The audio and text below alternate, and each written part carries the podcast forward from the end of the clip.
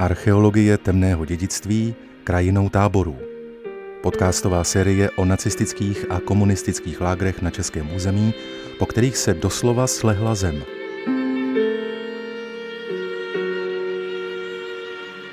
Díl šestý. Komunistické tábory u Horního Slavkova. Oblíkli jsme si tu bundu a já jsem řekl, jo, měli na tři jsme to měli udělaný.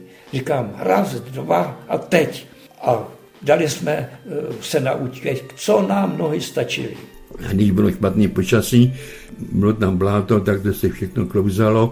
Jsme se museli držet za pás a když jeden upad, tak všichni jako se s tím svezli, takže to bylo skutečně velice nepříjemný. Vegetace se sem uh, musí nějakým způsobem vrátit, takže určitě halda nebo ten těžební areál nebo tábor, tak jsou obrovské prostory, které jsou nejen kulturním dědictvím, ale jsou i vlastně přírodním dědictvím. Jo. Dnes uzavřeme šestidílnou sérii o místech, kde ještě před sedmi desítkami let živořili a umírali lidé. Teď tady stojí chaty, chalupy, parkoviště nebo třeba dětské hřiště či penzion. Abychom nezapomněli na temnou část naší historie, místa detailně mapují archeologové ze Západočeské univerzity v Plzni. Nazbíraný materiál poté předají územnímu odbornému pracovišti Národního památkového ústavu v Lokti. Díky jeho případným dalším krokům tak bude možné zabránit dalším developerským projektům na místech bývalých lágrů. U poslechu vás vítá Alžběta Zahrádecká Havlová. Ve stínu Jáchymovského represivního komplexu se částečně nachází tábory zbudované u horních děl v Horním Slavkově a jeho bezprostředním okolí. Už v roce 1947 zde byl spuštěn tábor pro německé válečné zajatce, takzvaný Horní Slavkov od roku 49 přejmenovaný na Prokop. Vedle něj vznikly ještě tábory Ležnice, Svatopluk a Dvanáctka. Využíváno zde bylo 10 až 15 dolů, přičemž další byly otevírány.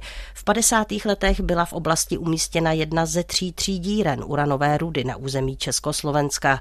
Další byly v Horním Žďáru a Nejtku pokračuje archeolog Michal Projs. Tak hornoslavkovská ložiska byla vlastně podprůměrná, co se týká množství uranu. De facto patří nejméně výnosným ložiskům eh, na území České republiky. A možná překvapením je, že eh, druhá nejhorší ložiska jsou právě v oblasti Jáchymova. Takže my jsme se zaměřili na tábory kolem Horního Slavkova, na tábor 12, Ležnice, Svatopluk a Prokop. Posoudili jsme vlastně jejich současný stav. Zjistili jsme, že v případě eh, tábora Prokop se na jeho místě nachází dodnes fungující věznice. A v případě táboru Svatopluk je místo zastavěno firmou, která se zabývá zemědělstvím. Tábor 12 je městským lesoparkem a prostor tábora Ležnice je zarostlý břízama a slouží jako pastvina pro chov ovcí. Takže když jste zase přijeli na místo, jsou tam nějak označená ta místa? Tak na Hornoslavkovsku je naučná stezka, která může provést turistu po eh, některých těch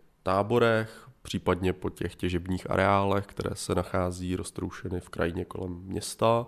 Takže člověk se zde dostane k mnoha informacím. Tak opět jsme se vrátili do archivů, prošli jsme jednak dokumenty, které se týkají Hornoslavkovska, opět jsme museli projít všechny mapy, plány, letecké měřické snímky a informační reporty tajných služeb CIA. No a následně jsme vlastně zvolili tábor Ležnici jako modelový příklad, který budeme podrobněji zkoumat. Nasadili jsme zde georadar a snažili jsme se vlastně volná prostranství naměřit a v případě toho areálu té části tábora, která je zarostlá břízami, tak tam jsme udělali podrobný sken lidarem. Ten ukázal, že ten areál je poměrně zarovnaný, ale nachází se zde zase platformy některých objektů, které by mohly být předmětem důkladnějšího terénního výzkumu. Místo bývalých táborů je v současnosti zarostlé bujnou vegetací, zejména břízou, javorem, jasanem, bukem a olší.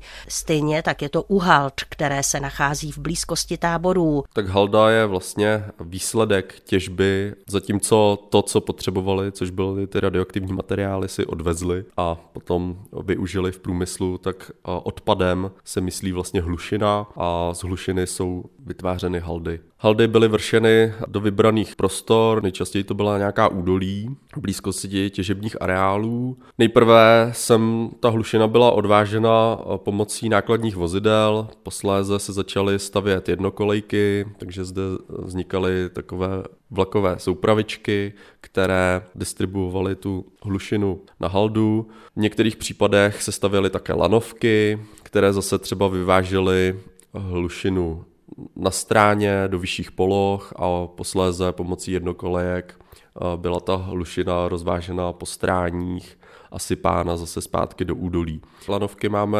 doloženy v Eliášském údolí, máme je doloženy na Bratrství na Jachimovsku, v případě Hornoslavkovska jsou doloženy především ty jednokolejky. Tak samozřejmě ta velikost těch halt je na jednotlivých místech různá, ale vždycky je to obrovský zásah do toho ekosystému místního a ta příroda se s tím uh, musí uh, vyrovnat, stejně tak lidé. V některých případech i ty haldy třeba zasypaly lidská obydlí, v některých případech halda vlastně mění ráz té krajiny, uh, narušuje právě i ty potravní řetězce třeba Eh, zvířat. Je to podle Michala Projse poměrně odlišná situace, než je na Jáchymovsku, kde jsou v Krušných horách hlavně smrky. V souvislosti s tím také popisuje metodu takzvané dendrochronologie. My jsme s kolegy eh, z katedry botaniky České univerzity eh, provedli analýzu sukcese, tedy jak příroda se vrací na haldy hlušiny, jak vlastně se vrací do krajiny, která je znásilněna lidskými aktivitami, v tomto případě eh, těžbou radioaktivních rud. No a výzkum spočíval v tom, že jsme dělali botanické snímky, ve vybraném areálu, například 4x4 metry, jsme se snažili zjistit, jaká druhová skladba je v tom daném čtverci, a to od eh, nějakých uh, bylin po stromy. No a v případě stromů jsme používali také eh, metodu dendrochronologickou, kdy jsme navrtávali některé vybrané stromy a zjišťovali jsme jejich věk. Tím jsme vlastně byli schopni posoudit, jak starý je les na jednotlivých částech těch halt a jak eh, rychle se teda příroda vrací na ty haldy a jak rychle začíná ty haldy vracet do toho přirozeného prostředí. Na Jachimovsku je proces mnohem rychlejší, neboť eh, ten prostor se nachází v divokých horách, v Krušných horách, takže eh, tam ten nálet přirozený je poměrně rychlý. Eh, na Hornoslavkovsku ta situace taky není úplně špatná, neboť ty prostory jsou zase vázány na Hornoslavkovský les, takže ty rostliny nemají problém se sem dostat. A samozřejmě jsou zde odlišnosti v té druhové skladbě. Nicméně zcela odlišný je prostor Příbramska, kde kolegové prováděli výzkumy před lety a tam samozřejmě žádné takové lesy nejsou, tudíž ta sukcese je daleko, daleko pomalejší. Archeologie temného dědictví krajinou táborů. Tábor Prokop, krycí označení T. U dolu Prokop vznikl tábor pro německé zajace už v srpnu 1947, čím se stal Prokop nejstarším táborem u Horního Slavkova. Po přesunutí německých zajaců do Jáchymova a následně jejich odsunu do Německa začaly být do tábora přesouváni vězni z Jáchymovské oblasti. Prokop se tak stal centrálním táborem nově vznikajícího hornoslavkovského táborového systému. K jeho oficiálnímu otevření pro vězně došlo 2. července 1949, kdy sem přišlo na 250 vězňů. Postupně byl přestavěn v druhé největší represivní zařízení, které fungovalo pod Jáchymovskými doly. Roku 1953 zde bylo už 2370 vězňů. Tábor byl zrušen o dva roky později. Jan Petrucha byl aktivní a činný v Orlu, kde se zapojil do šíření letáků. V únoru 49 byl zatčen a uvězněn v Uherském hradišti. V červnu byl odsouzen za protistátní činnost na tři roky a převezen do uranových dolů v Jáchymově. Na hrozivé podmínky v táboře Prokop vzpomínal pro paměť národa. Vzpomeňte na ten poslední týden lágru. No, tak Vy jste rozdal všecko dobrý oblečení ano, s tím, že týden přežijete přežil. a... A zrovna byla zima, v noci bylo minus 10-15, ale přes den bylo eh, třeba plus 15. a všechno rozmoklo, rozčvachtalo se a já jsem měl zas tak ty boty, tak jak jsem to měl když ze začátku tam na tom prokopu, tak jsem ten týden musel chodit, toto, že tam už jsem měl žádnou hadru ani nic, ale to, co jsem měl na nohách, bylo všecko, co mám. Ty boty jsem si neměl za tu noc ani kde osušit, tam jsme neměli topení, ten jsem byl tak zničený, že jsem myslel, že se ani konce nedožiju psychicky. Ano, aj tak tělesně tím tu zimu, těma zmrzlýma nohama, mokrýma, furt mokré, studené. Areál je v současnosti zastavěn a na místě bývalého tábora se nachází věznice. Archeologie temného dědictví krajinou táborů.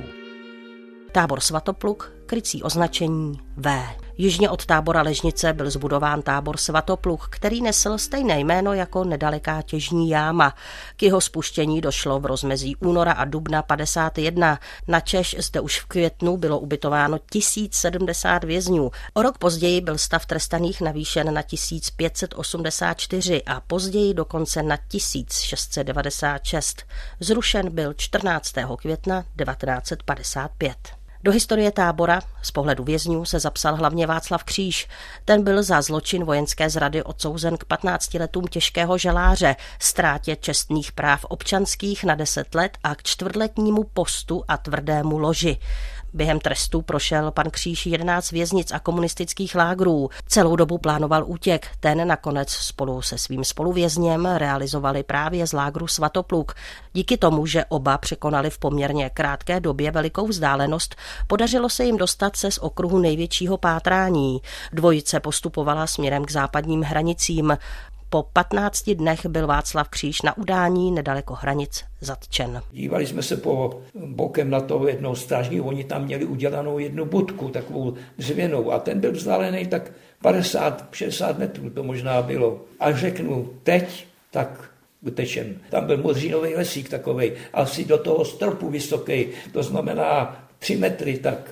No a bachaři začali řvát, ozvala se dávka ze Somapolu, zápětí druhá. To nás pobídlo ještě zase, ale to člověk nevěděl, co si o tom má myslet, jestli ji má nebo ji nemá.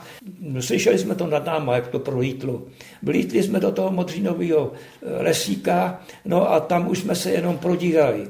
Jak jsme se tak prodírali, tak eh, jsme měli i odřeniny na obličeji, od zlámaných větviček a to a krváceli jsme, to jsme potom zjistili, až když jsme byli už eh, daleko dál botud. Prostor bývalého tábora se teď nachází pod oploceným areálem Kravína. Archeologie temného dědictví krajinou táborů. Tábor 12, krycí označení X. Tábor vznikl v srpnu 1951 a fungoval tři roky. Patřil patrně mezi kapacitně největší a vešlo se do něj až 2304 vězňů. Obehnán byl dvojitým oplocením z ostatného drátu. V rozích byly umístěny 6 metrů vysoké strážní věže se světlomety.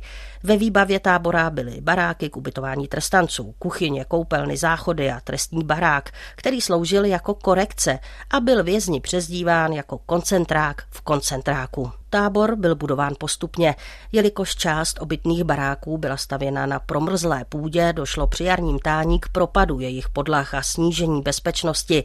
Baráky byly následně demontovány a znovu vystavěny. Pan Rudolf Rudolf spolu s kamarády založili odbojovou skupinu Sága. Společně tvořili a rozesílali protirežimní letáky a tajně vylepovali plakáty poukazující na neregulérnost cesty komunistické strany k moci. Nakonec dostal čtyři roky, které strávil na uhelných dolech v Jiřetíně, Lipkovicích a také v uranových dolech v Horním Slavkově. Vzpomínky jsou zachovány opět díky projektu Paměť národa. Nejhorší byly ty cesty toho tábora na tu šachtu. Když bylo špatný počasí, tam to byl koridor a z obou dvou stran, ano, po té levé straně byla udělána normální asi metr a půl cesta, ohraničena vysokým drátěným plotem.